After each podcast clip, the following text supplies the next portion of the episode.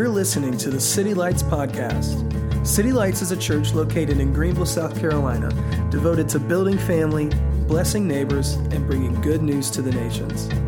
Thanks for joining us. So, um, I talk a lot about uh, my dad on Sunday mornings because uh, he's, he's quite a character and uh, he's easy to tell preacher stories about. Um, but I don't want you to miss out on the loveliness of my mom, Marcia. Um, me and my mom grew up, uh, I grew up, obviously, my mom was grown. Um, she was doing great on her own before I got here. Um, I grew up only child, single mom, Albany, New York. Um, basically, from the ages of three until I went off to college, it was just me and mom. So if you have any psychoanalysis of why I am the way that I am, it's because I'm a only child to a single mom.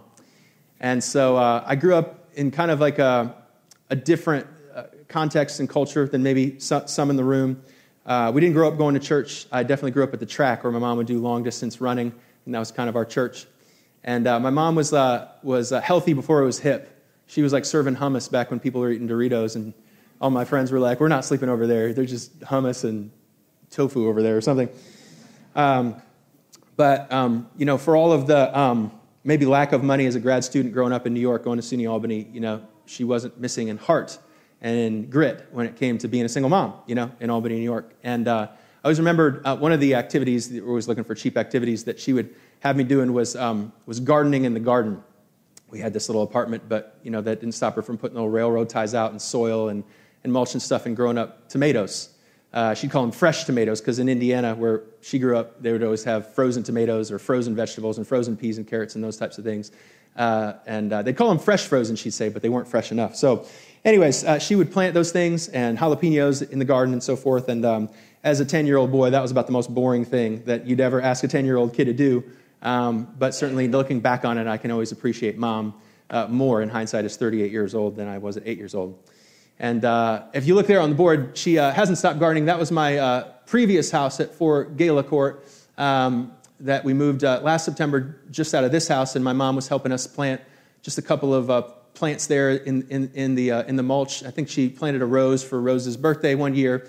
And then if you look at the um, final product of her most recent house that she lives in Simpsonville, maybe if it's up there, maybe it was already up there before, she has a beautiful garden, has a wonderful kind of a green thumb and always grateful for mom um, uh, in every season, I suppose. But, um, you know, uh, you don't have to be um, uh, a gardener necessarily to relate to the pictures that I've put up there um, because ultimately, uh, gardening, if you're a gardener or have never been around a garden before, um, is a lot like being a parent. In fact, gardening is uh, like parenting in a lot of ways. You know, when you garden, um, you're, you're never quite sure if what you did actually worked. You know, you're putting in seeds into this soil, and you don't really know necessarily the seeds that you're putting into that soil if they're going to be there in six months or a year, and if they're going to be fruitful, and if what you did to the water and the soil and the sun, you're just learning. You're in an experimental phase, and a lot like that with parenting, you're trying to instill different axioms, different truths, and different um, consequences, and you don't really know what's going to come out of that soil in 10 and 20 years. You're just sort of doing your best. Um, the thing about gardening that's like, um, it's like children is it's never it's never really done. At a factory, you can kind of clock out, you know, but a parenting thing, you, you never really clock out because, you know, you could instill some of that truth in a kid for 10 and 20 years, and it would just take one teacher. It would just take one YouTube video. It would just take one bully at their school that could completely undo everything that you've been working on and doing for 10 and 20 years. But it's not like we have a choice in that. Like, that's what we signed up for as parents. You can know a lot about parenting from gardening uh, because, in a lot of ways, parenting is gardening.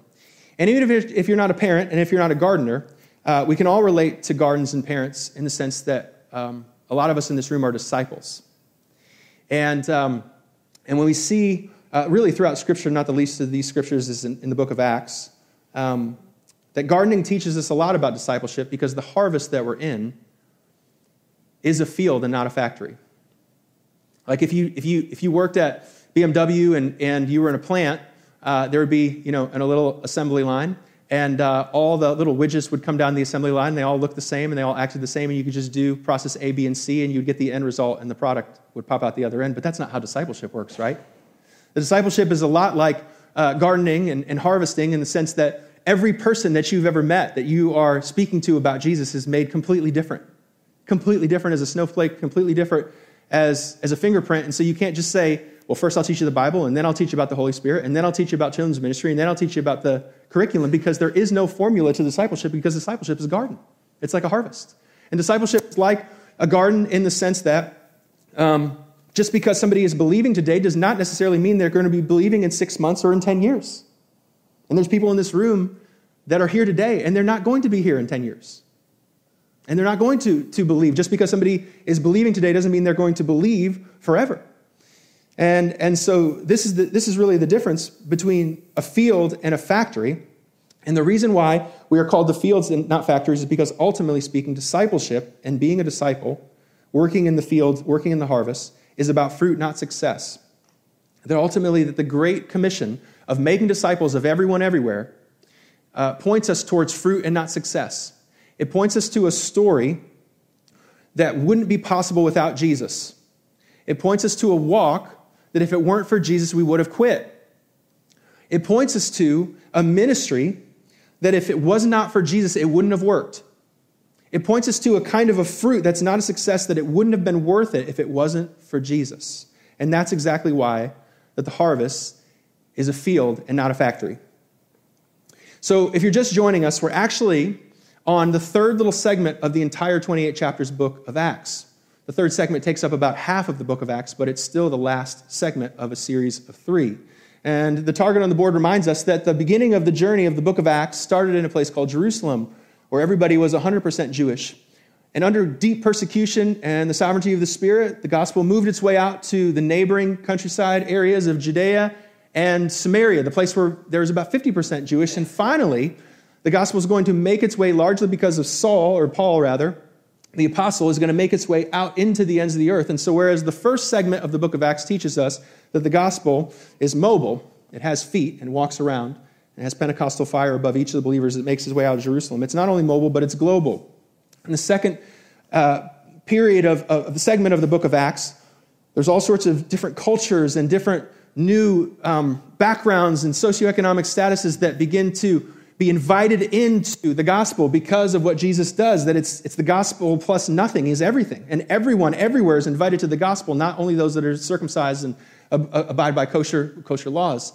And it's in the last section right here where the gospel doesn't just become portable, not just global, but it becomes missional. It makes its way out to the ends of the earth through three missionary journeys of Paul. And so, as we make our way from basically January, this will be the last message in the book of Acts, as we make our way from January to June, in the next 14 chapters in the final part of this book of Acts, we're reflecting not just on Paul's missionary journeys, but ours as well. That Paul goes on a couple of short missionary journeys. Like, that's pretty much all the rest of the book of Acts is. But then again, so is our life divided up in just a couple of short missionary journeys. You guys have, you and I have a couple of minutes that we're going to share, moments that we're going to share with a person at, you know, a, a counter this week. We're going to speak to a waiter or waitress. We're going to speak to a stranger. We're going to say hey to a ref at one of our kids' games. Like we're going to engage in a short couple of moments of missionary journeys. But missionary journeys are not just moments, they're also a series of months. That first series of time, because you're raising kids together, you're going to be bumping shoulders and rubbing elbows and so forth with other moms and other dads, or you're going to be bumping shoulders and rubbing elbows with a couple of people that are going to be working with you for six months, but not for the next year. And so missionary journeys are not just moments, they're months. But then there's the Christmas time, right? And you're going to get around old Uncle Larry again. And that's a missionary journey unto itself.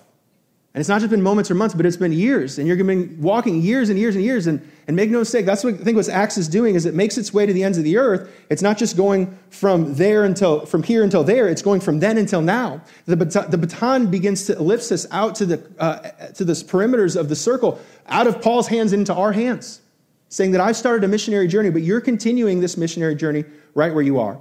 So I'll show you the map of really the chapter that we're looking at, chapter 14. And uh, if you look up here at the map, you'll see that, um, that the gospel has made its way out of Antioch, which was the end of, the, uh, of, of chapter 8. John Childs preached right there. We were in Cyprus, in that little island. And since then, because it's not just portable, it's not just global, but it's missional, it's got feet and it's making its way to the ends of the earth. It's going to go in this chapter from Perga to Antioch, from Antioch to Iconium, to Iconium to Lystra, and then Lystra to Derbe. But that's not it. The itinerary doesn't just go from Perga to Antioch to Iconium to Lystra to Derbe forwards, but you're going to see at the very end, it also goes backwards. It goes from Derbe to Lystra, Lystra to Iconium, Pisidian Antioch to Perga, and back again, that it goes forwards and backwards, that he retraces his steps from mission trip number one to mission trip number two to three, and then three back to two, back to one, because Paul doesn't work in a factory, he works in a field. And you can't just visit one place once and expect that the church is planted. You've got to go back. And you've got to, as, the scripture says, encourage the brethren. You have to stir the soil. You have to lift up chins and encourage people that are down. You have to go back and see the church planted because the church is not a factory. The church is a field that needs to be planted. And this is the sermon that he preaches as he goes all the way back to his, his place of origin. He preaches this one little verse, this one little verse that I think gives us eyes to see the message in the mission, middle of the mission trip. And this is what he says in Acts chapter 14, verse 22, will be on the screen. This is, this, this is his big, big, like viral video that he's going to preach on YouTube and get a bunch of people following him, right? This is going to be a really popular message that he's going to preach to the people then and the people now. We must go through, Acts 14, 22, we must go through many hardships. This is Paul's message in the middle of this missionary trip. We got to go through a lot of hard stuff to enter the kingdom of heaven. I don't know if you've ever heard that message before. Usually, I think I, I hear messages, and the message is more along the lines of if you, if you find out the secret, it's through the secrets, these secret, mystical patterns and, and ways of thinking that you can kind of get to heaven because you're smart enough and because you've, you've figured out the secrets. He doesn't say it's through secrets, it's through hardships. Or maybe you, you know, you've, you've heard messages and it's through this new strategy, this new way we're going to talk about things, this new, new way we're going to do things. This is not what Paul is preaching. He gets through this mission trip and he says, it's not through secret strategy, it's through hardships that we're going to enter the kingdom of heaven because the gospel is not complicated and easy, it's simple and very hard. This is what he preaches to encourage the saints as he goes on his little mission trip. So it's like having a baby, right? That the joy of having the baby is beautiful, but it doesn't eliminate the pain of delivering that baby that heaven heaven is coming to us through hardship, is what Paul says. And so, as we think about our missionary journeys, as we, to make our way through this chapter today, just chapter 14, this is the theme that I see in chapter 14 that Paul wants us to know, that church and this church, is that heaven is here. Heaven is coming, but it's coming through hardship. That out in front of us is this field. Jesus talks about it that way. He calls the mission that we have in front of us a field. And the field is a beautiful place that's white with harvest. There's so much fruit in the field. There's so many sons coming home. There's so many daughters getting set free. There's so many moms and dads that are being reunited. There's so much beauty and grace and wisdom that's coming up into the field, but that's not all that's in the field. In the field, there's also rocks. In the field, there's also thorns. In the field, there's also birds. In the field, there's also a beating hot sun that that wastes away on people like the love of money and the worries of the world. And so heaven is coming through hardship is this, is this message that's saying out in the field is the harvest, but also out in the field is intimidation. I don't know if you guys have ever been a teacher before or stood up in front of people before. Uh, I, I, teach obviously here at, at, on Sundays at church, but I also used to teach U.S. history. And one of the most intimidating things you'll ever do is try and stand up in front of a 15 year old and talk to them about U.S. history. You know how intimidating that is? They just look at you. They just could care less about who you are and what you're doing. And you're going there as a teacher and you're thinking you're on mission, but they don't know that. They're the last person to know that. And it's super intimidating because they've been hurt by every adult, right, that they've ever come across. And they just think that you're out there just like every other adult to get something out of them and not pour into them. And so the mission has fruit in it, it has harvest in it, but it also has intimidation. The mission ahead of you is white with harvest. Like the math problem is there's more people ready to become Christians than there are Christians. There's a greater yield of harvest than there are workers, is what Jesus says. But the problem is that the, the journey from the worker into the harvest is full of intimidation and is full of seduction. Like you're going to get into you're going to get into that field and and as the field is rockier and harder and thornier than you thought, alongside of that is going to come this whisper of grass that's greener somewhere else. And instead of being heading into mission, we're going to be tempted into the greener grass. We're going to be tempted away from our mission. We're going to be tempted to live on vacation rather than living on mission. And we're going to spend most of our life going on mission trips, but living on vacation because of seduction. Because if he can't bully us, he'll bribe us. The enemy will. Or maybe it's just small things like in the field is righteousness, peace, and joy. In the field is heaven, but there's also distractions. There's also the washer that just broke, and the dishwasher that never works, and the, and the kid that just keeps, you know, failing his grades and whatever. There's these distractions that keep us away from what God has called us to, because in the field is a mixed bundle of things. It's a mixed bundle of things. And so, what Paul tells us about the hardship of heaven, but also the endurance that it takes to walk through it, is it all has to do with the eyes. Go figure. This is what Acts is always about, right? Witnesses and eyes. And he's actually practicing what Jesus is preaching as he's preaching this message, and it'll be on the screen. This, I think, is what Paul's life models to us more than anything and over the next three mission trips that we'll read about in John 4. Jesus says it matters where you look. Look, he says, I tell you, when you look at the field, all you're going to see is fear. You're going to come to me and you're going to say, This mission is impossible. This mission is not possible. People are too bitter. People are too stubborn. People are too over Jesus. People are too deconstructed. People are too distracted. People are too materialistic. And the mission's impossible. And he's saying, You're looking in the wrong place. John 4, Jesus says, If you will look to me, if you will lift up your eyes, you will see that the fields are ripe for the harvest. And so I think as we make our way through, we'll see that that Paul is preaching this message that hardships, that heaven comes through hardship, but the way that he's making his way through is all about where his eyes are focused. So this is back to where Zach uh, opened up this morning uh, earlier during the reading. I'll read it once more. So this is the first stop, the first mission trip at Iconium. Paul and Barnabas they go to this usual suspects. They go to the Jew first. They go to the synagogue and they start preaching there. And it says two things happen. Number one, they spoke so effectively that a lot of people believed, that Jew and Gentiles believed. But then verse 2 says, as they were spending time winning people to follow them and in winning fans, they also earned themselves from enemies. So in verse 2 it says the Jews refused and believed, refused to believe and stirred up other Gentiles and poisoned their minds against the brothers. So really in the first two verses there's not really neutral. There's people that are for, there's people that are against, but there's not really anybody in the middle. I mean Jesus is like that. Like people say, "Well, Jesus is a peacemaker and he brings everybody together." No, it says that Jesus comes to bring the sword and he'll divide a room just as quick as he'll unite it over the gospel. So then verse 3 says So Paul and Barnabas spent considerable time there speaking boldly for the Lord, who confirmed the message by his grace, by enabling them to perform signs and wonders. The people of the city were divided. Some sided with the Jews, others with the apostles. There was a plot afoot among both Gentiles and Jews, together with their leaders, to mistreat them and stone them. But they found out about it and fled to Lycaonian cities of Lystra and Derbe, to the surrounding country, where they continued to preach the gospel. So their first stop, they stop at this place to preach the gospel. Some accept and some reject. And in the meantime, they go through pretty much excruciating pain. So here's a little straw poll that you've picked up on Instagram, and you can kind of vote when you want. Would you rather?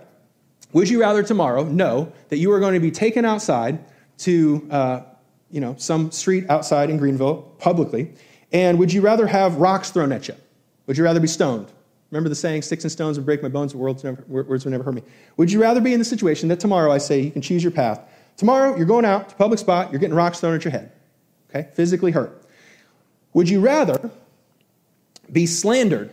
Would you rather be stoned or would you rather be slandered? Would you rather have emotionally people going behind you, spinning a narrative about you behind your back so that people believed what the people were saying about you rather than what was coming out of your mouth, that other people were believing? Would you rather be stoned or slandered? Would you rather be physically hurt or insulted or emotionally?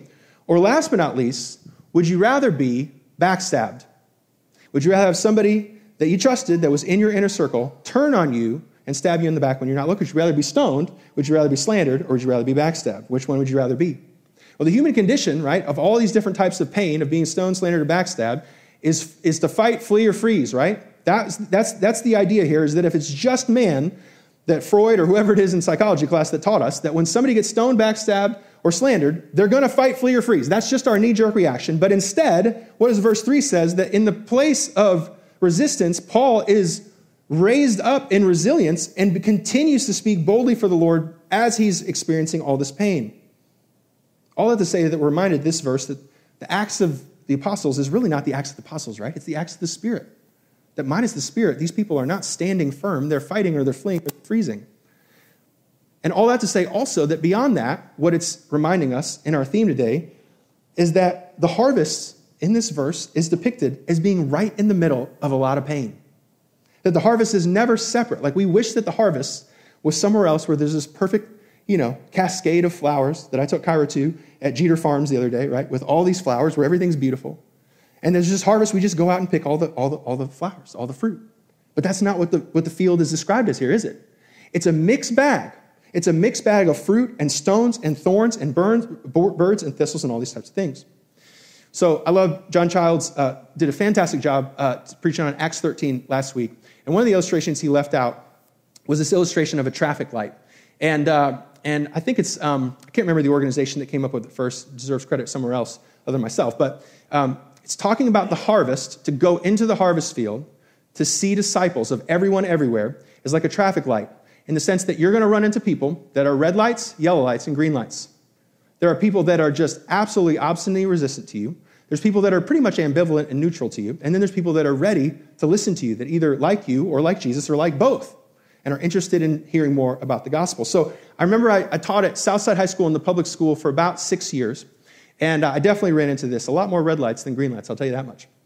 And so I remember going in there, and uh, I was walking down the hall one time, and I shared this story. Uh, it was like one of the hardest moments. I like went to school. I'm gonna go change the world, and I'm doing great in my first year. And I go down there, and I overhear it's this classroom, and uh, it, it, and they're, they're basically a mob against me talking to this other psychology teacher about how awful Wong is. Wong is the worst. He is so disorganized. He doesn't know what he's doing. I just wanted to crawl in the hole. I literally called my dad and was like ready to quit, and then he gave me the speech, Wong's don't quit. You guys know that speech. But anyways, he wouldn't let me quit, right?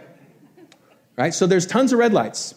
And especially the second time I went around into, um, into Southside between ministry, I went back there one time in 2015. There's a difference between being 23 years old and there's a difference between being 30 years old. They do not listen to 30 year olds nearly as much as they used to listen to uh, 23 years old. When I was 23, they dressed me up like Soulja Boy, believe it or not, and uh, I did this entire dance in front of the uh, uh in front of the little pep rally at the football game, and it went great. Uh, that did not happen when I was 30. I um, had a little bit more arthritis those days. Anyways, so anyways, um, I had a good number of people that didn't know my name, didn't care about me, weren't here there. But then there's a few people there. There are a few people there that I believe God sent me there for. There's a few people there in the middle of all the reds and all the yellows and all the greens. There's a few people there that would stay after for trash ball. Boy, I tell you what, there's about three things that I could tell you as a teacher. And I went to school and taught for seven years about three things. And one of those things is trash ball. You get a little duct tape thing and you have people throwing basketballs in the thing and they answer trivia questions. It's amazing. You just go from, you know, uh, people that are not paying attention all the way to Harvard just based on that little, um, just based on that little game, you know. But all I would say, as you look off in the rearview mirror, like, you know, you're going to engage in this next year, 2023, with hundreds and hundreds of people, but you're really going to affect and change, you know, a half dozen. That ultimately, when I look back into 2007 all the way to 2011 when I served there as a teacher, I come to realize, like, me being in that school was not really for the red lights, it was for the green lights. The purpose of me being there was not for the critics or the people that were against me or the people that were ambivalent towards me, that ultimately I was there to endure all that so that I could talk to the people after trash cabal. That I was there to talk to people um, that God had prepared the soil for. And so this is why I think it's so important today, in today's day and age, and today for you and for me, that our eyes are on Jesus in the middle of the field, not the field. That our eyes are on Jesus because right now you have a bunch of critics in your life, and all you want to do is to act in a way to get them to stop criticizing you. But none of that's going to cause them to stop criticizing you. And ultimately speaking, you're not really there to prove those critics wrong. You're there for the people that you're called to. And if you're paying attention to who the critics are and what the critics are telling you to do, you're going to completely not pay attention to the people that are open to you and the people that you're actually called to be there for. That in the middle of the harvest, there is, or in the middle of the field, there is a harvest. There are people that are green light, that are ready to hear the gospel, but it's on the other side of pain. It's on the other side of the hurting that it takes to fall down and rise up again. And, and I can tell you, you know, preaching for X amount of years, your story, for sure, I can absolutely tell you this, that your story, more than any other sermon, is going to impact people way more than any other sermon can if you're able to see the harvest looking at Jesus in the middle of your pain. That people need to hear the story that you're in, not even just the one that, you're, that you've got through, but the one that you're in the middle of, because stories oftentimes preach better than sermons. Lastly, that between us and the harvest is ton of fear because the thing that happened before could happen again. And according to this passage in Acts, there isn't a promise that what happened before isn't going to happen again. But here's what the promise is saying that what God did to you in the pain of the last season, God's going to show out of you in this season, and you won't know until you engage the harvest looking at Jesus because it's in that place that God's going to show you what he's done in you through the, through the pain that you've just walked through. And so this is, this, is the, this is the dilemma is that the harvest is right in the middle of all the hurting. It's right in the middle of the backstabbing. It's right in the middle of the rejection. It's right in the middle of the slander. So, Acts 14, it continues on. If you can't beat them, you join them. So, the harvest is in the middle of hurt, but it's also in the middle of idolatry. Verse 8, it says this In Lystra, there sat a man who was lame. He had been that way from birth, and he had never walked. Some of you guys that read Acts chapter 3 are getting a little bit of a remix uh, rerun here on this episode. For verse 9, it says, He listened to Paul as he was speaking, and Paul looked directly at him. He saw the man had faith to be healed, and he called out, Stand up to your feet. And at that, the man jumped up and began to walk. Do you see the commonalities? At the gate beautiful in Acts chapter 3, Peter goes up to a guy who's been lame from birth, talks to the guy. He gives them the same sermon. I don't want you to look at my money. I want you to look at me because I don't have anything that God doesn't have to give you. And so all that I have to offer you is what God has to. So look at me because I need you to look at Jesus. So there's a lame man that, in this sense, Paul tells the guy to look at. And then the same exact healing happens that he says, Stand up to your feet. And now the lame man looks at Paul and is now healed and ready to walk. Whereas the lame man looked at Peter, is now ready to walk. The lame now, man now looks at Paul and is now ready to walk. And then there's a clue. And then there's a clue. Here's the clue. Here's why people in Gentile world and in Jewish world are lame and blind. Here's the answer, verse 11. When the crowd saw what Paul had done, they shouted in their Lycaonian language that gods have come down from human form. There's a little myth back then that um, basically the Greek gods, you know, they all lived up in, in heaven eating grapes and being half naked or whatever, right? And, uh, and they would send down these little messengers. Zeus and Hermes are going to be their names. And uh, basically, if you were on your good side and rolled out of bed the right way, if you invited Zeus and Hermes in and showed hospitality, then you'd be saved. Uh, you would not get destroyed by all the other Greek gods and goddesses that were up there, you know, ready to smite you. Okay, and so this was the gospel of the Romans uh, in this Greek town in, in. And so here's so what's the symptom? Here, here's the issue. Barnabas, uh, they called Zeus, right? Okay, so Barnabas, you're Zeus. And then Paul, they called Hermes because uh, he was the guy who was the chief speaker, and that reminded me of Hermes. And the priest of Zeus comes down, whose temple was just outside the city, and interesting, brought bulls, or in other parts of the scripture, calves, and wreaths to the city gates because he and the crowd wanted to offer sacrifices to them. What is the great Luke, the physician, you know, trying to tell us about the blindness of humans, not just Jewish, but also Gentile? Why is the guy standing outside the gate beautiful out here in front of the Jewish temple? And now in Iconia, in a, Jew, in a Roman capital, doing the same exact thing? Well, this is two different symptoms for the same source. You know what the source is? Idolatry. But the opposite of the gospel is not sin, it's idolatry. The opposite of the gospel is not just doing bad things, it's making good things God. And therefore, the healing is not just to get bad people to do good things, the healing is for broken people to see that creation isn't to be worshiped and that the healing of the heart is from, from idols. This gives us a lot of vision and understanding about the way the world works because when you look at the world and you talk to normal people on the street, are you a pretty good person? Yeah, I pay my taxes and I love my dad and I send, you don't have to be a Christian to send your mom Mother's Day cards, right? That's not what makes the gospel the gospel. What makes the gospel the gospel is not what you do, but who do you worship. Idolatry is the issue. Talk to somebody about their idols. Talk to somebody about the way that they put hope in their political party, or the way they put hope in their education system, or the way they put hope in social justice, or the way they put hope in the things that they do right and their neighbor doesn't do right, and then you'll find out what the gospel came to save us of. The reason why people are blind and lame is not because of cataracts or bunions, it's because of idols. Jewish or Gentile alike, it's because the heart is broken and crippled, and you can fix all the sin in the world and not fix the idol, and you won't have the gospel. So Paul comes in and preaches the gospel to him. And this is what the gospel sounds like.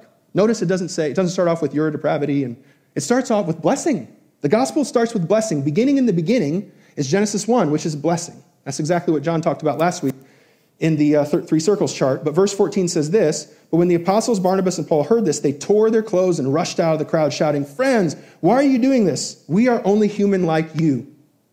We are bringing you good news, telling you to turn from worthless idols to the living God who made the heavens and the earth and the sea and everything in them. In the past, he let all nations go their own way, yet he has not left you without a testimony. Not every time you sit down and share the gospel with somebody, you have to go through all the different steps. Sometimes, for, especially for talking to Uncle Pete or whatever, you know, for Thanksgiving after Thanksgiving, you might just start with, you know, you're not God. That's a great way to start sharing the gospel. You're a dirty sinner and needs all this. I mean, he's like, you're not God. How about that? Just start off with that. That's a great way to start the gospel. Okay? He has shown kindness by living, giving you rain from heaven and crops in this season. How, how much is gratitude attracted to grace, right? Entitlement is attracted to legalism. Grace is attracted to gratitude. It puts you in this place where God is big and he's better, and my idols can't stand a chance against that.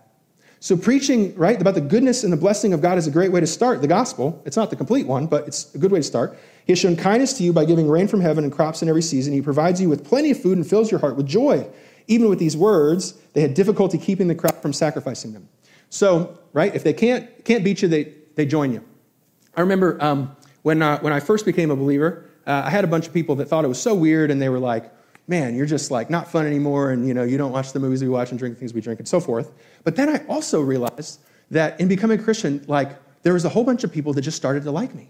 I don't know if this is you, and you know, I'm coming from a place where there wasn't a ton of Christians, but like, you know, they'd be like, oh, Oliver, like, and my family would be like, you're just the good one, you know. You're such a good guy, and you know, you just you were faithful to Kyra, and you don't do it old Jack and this and that and that dude. You know, you're just a good guy, and I'm just so thankful for you. And I hope that my daughter marries somebody like you. And it's like, man, that makes you feel great. This Jesus thing is going awesome. You know? And, uh, and then, you know, then you grow up and you have a family, like, oh, you're the family man, Oliver. Like, man, you got the four kids, and man, I just, that's what the world needs, is just guys like you. Keep that up, man. Be a really good family man and be a really good dad, because that's what it's really about, you know? Or, you know, as a preacher, they'll be like, man, you're just like, you're a good preacher. You're not like one of those other preachers down the street that does X, Y, and Z. You're a good preacher. So, like, I'm really going to follow you. I wouldn't do any of those other things that those other preachers do. And I really, I really like you, you know? And, uh, and, and I think early uh, in my naivety of, of being a believer, I used to think that those types of compliments and accolades were a sign of God using me. But as I grow older and think about it a little bit more shrewdly, I'm not so sure that those aren't signs of people using me.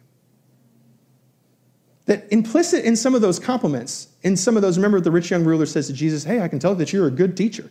Remember what he says? And he says, Who, who, who among us is good? Is this conspiracy, really, of trying to find some type of a Zeus, a hero, an idol that precludes our need for Jesus? That it's you and me, you know, Pastor Oliver, other than all those other stupid people down the street, you and me agreeing on A, B, and C, which not necessarily have to do with the gospel, against those people, that's what's going to save us.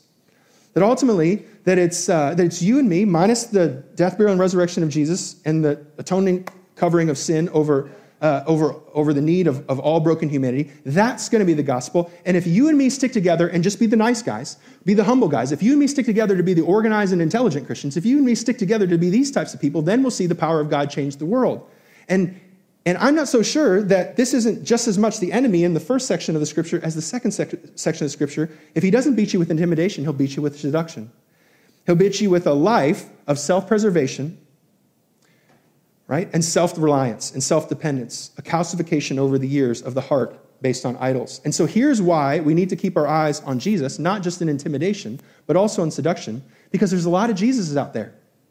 You know, there's like environmentalist Jesus, and there's left wing Jesus, and there's right wing Jesus, and there's nice Jesus, and there's masculine Jesus. The two big ones that I can think of is security Jesus and significance Jesus. Jesus came to make everything safe, clean, and cozy. Cozy life, and a cozy house, and a cozy yard, and the cozy thing. There's another Jesus, right? There's a significance Jesus that's saying bigger, better, faster, stronger. There's a significant Jesus, but ultimately there's only one Jesus, and that's exactly what it seems like Paul is trying to tear his clothes about, that they're not labeling something Jesus that's not really Jesus, just reorganizing, capitulating their idols to make them more palatable to them, but insist that they are humans just like them and insist there's only one Jesus. There's the Jesus that saves, heals, delivers, and no one else.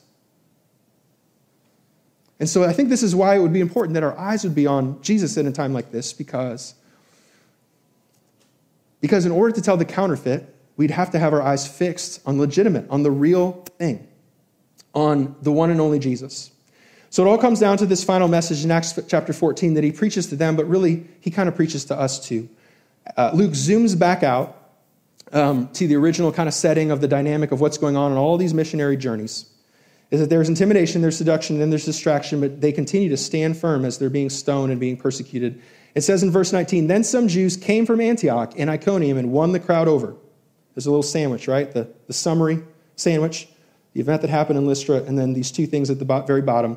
And they stoned Paul and they dragged him outside the city, thinking he was dead. They stoned him so bad they thought he was dead. But after the disciples, gathered around him, he got up and went back into the city. And the next day, he and Barnabas left for Derbe. Verse 21, it says that they preached the gospel in that city and won a large number of disciples. They returned to Lystra, Iconium, and Antioch, so they went 1, 2, and 3, and then they went 3, 2, and 1 backwards. And they strengthened the disciples because it's a field and not a factory. And they tended to the soil, and they watered, and they sowed, and they harvested, and they worked, and they labored because heaven comes through hardship to deliver the baby. So he must go through many hardships. This is what Paul says. You must go through, you and I are not, we are not entering heaven through chilling. We're going through hardship. It's not through pampering, it's through perseverance. We must go through many hardships to enter the kingdom of God, they said. And Paul, Paul and Barnabas appointed elders for each of them in the church at prayer and fasting, and they committed because what do you need a commitment for if you don't know there's resistance? There better be a commitment at the front door once you go into the field because you're going to want to quit once you get into it because there's hardship out there. It doesn't just come popping off the vine. So there's a commitment, just like raising a garden, just like raising a kid, just like raising a disciple. There's a commitment to the Lord in the field because to see the field is fear, but to see Jesus is to see the whiteness of the field, the readiness of the field, in whom they have put their trust. And so um, I'll close with this, with this story. Um, when me and Kyra, you know, first got married in 2005, we were, we were 21. And we had little Rose by the time we were 22, so that's quick math, y'all. Okay. Wasn't a shotgun wedding, but certainly just short of that, I suppose. And so um, I remember uh, me and Kyra have really generous um, uh, parents and really generous relatives, and uh, they let us go down to Marco Island, Florida, just for free on this honeymoon. And it was so great. Man, there was nobody down there. And, um, and I just always say about Marco Island, like, there's people that vacation just like normal, and then there's people that like are intense about their vacation. Like it was intensely vacationing down there. It was quiet and there was just calmness and the, and the beach was white and you could see all the way out to 10 feet. And it was just intensely, it was like people focused on vacationing and I respected that a lot. And so we went on this little vacation and we bought the little uh, sunglasses and I listened to Damien Rice the whole way and we listened to our iPod minis just for a little bit of a um, chronological uh, context there. And so um, we were there to be there for seven days and probably somewhat because I don't know if we knew how to cook yet, and so I was just like cooking potatoes in the microwave and just trying to figure out my life because I was 21 and just eating ramen noodles, you know. But also just because we were bored. Like, we cut our honeymoon short by three days because we were bored. I don't even know what I was thinking. I don't know what I was thinking. I was like, just wish, I think about those days all the time. I wish I could get them back. But there's something about, there's something about vacation that you know you're supposed to visit but not live there. You know you're supposed to be there for a second, but that's not what you're made for. You're not made for vacation. Any of you guys brave enough to admit that it's easier to get in a fight with your spouse on vacation than it is to get in a fight when you're doing normal life? Why is it easier that you woke me up at 6.30 and I was supposed to sleep till 6.45? Like, why is it easier to get in a fight on vacation, the happiest day of the year? There's nothing but blue skies and beaches, and we're in a fight in the minivan. Why is that? I read a New York Times article. I'll tell you why. Because of expectations. That's the whole problem with marriage, right? That's the whole problem because you have this expectation that this is where my dreams come true, but they don't come true on vacation. And it's easier to get on, on a fight on vacation than when you're on mission. Because when you're on mission, when I'm on vacation, you're in my way. When we're on mission, I need you. When we're on vacation, what you want and the way that you're wired and what you're doing is in conflict with my dream because it all revolves around me. But when we go on mission, the vision gets bigger, and now the thing that was in my way, I need. I need Kyra the way that she, she, the way that she gets up and the way she goes to sleep and the way that she leads in this way. I need, she's not just in my way, she's a necessity because she's my partner in this mission, and the field is too big for me, and heaven comes with hardship, so I need her. And so this, I think, is what Acts is continually doing to us. Like this is the, you know, that it's a slippery slope because you start off and say, well, I don't have to go to Africa on mission. I can just live in Greenville. But the problem with that is, is that when you live in Greenville and you don't go to Africa, you know as well as I, it's just a lot easier to slip into vacation and not be on mission. And all of a sudden you wake up from the mission trip and you're realizing like, I spend, I go on mission trips, but I live on a vacation. And, and, and I think what Paul is calling us to in this whole hardship thing is like, if we don't have sort of our eyes, this is, this is what makes a missionary a missionary is not going to Africa. It's where the eyes are locked in. And if the eyes are locked in on the field, it will just be too hard and it will just hurt too much. No one accidentally goes on mission. No one accidentally, without, commit, without commitment and commission, goes on mission. It takes, it takes a decision up front, a devotion up front to say, I'm going on mission. I'm not made for vacation, I'm made for mission. And so I think that's as simple as it is. It's not a passport, it's not a ticket. That's true. It's not a tax. It's just crossing the, it's crossing the street. That's all that it is. But it's crossing the street with your eyes in a certain place, with your eyes on the harvest. This is what Jesus says that the harvest is plentiful, that the workers are few. It's supposed to look impossible. It hurts too much and it's too hard for you to do it unless your eyes are locked in on Him. Unless you know that there's disciples in the field, moms and dads and brothers and sisters that have unless you have a vision for that to lift your eyes to the heavens, the mission is too hard. So, my intentional question as the band comes forward, as Ashley moves uh, up here to lead us in prayer, is, um, is basically the one question is just um, in the field, what do you see?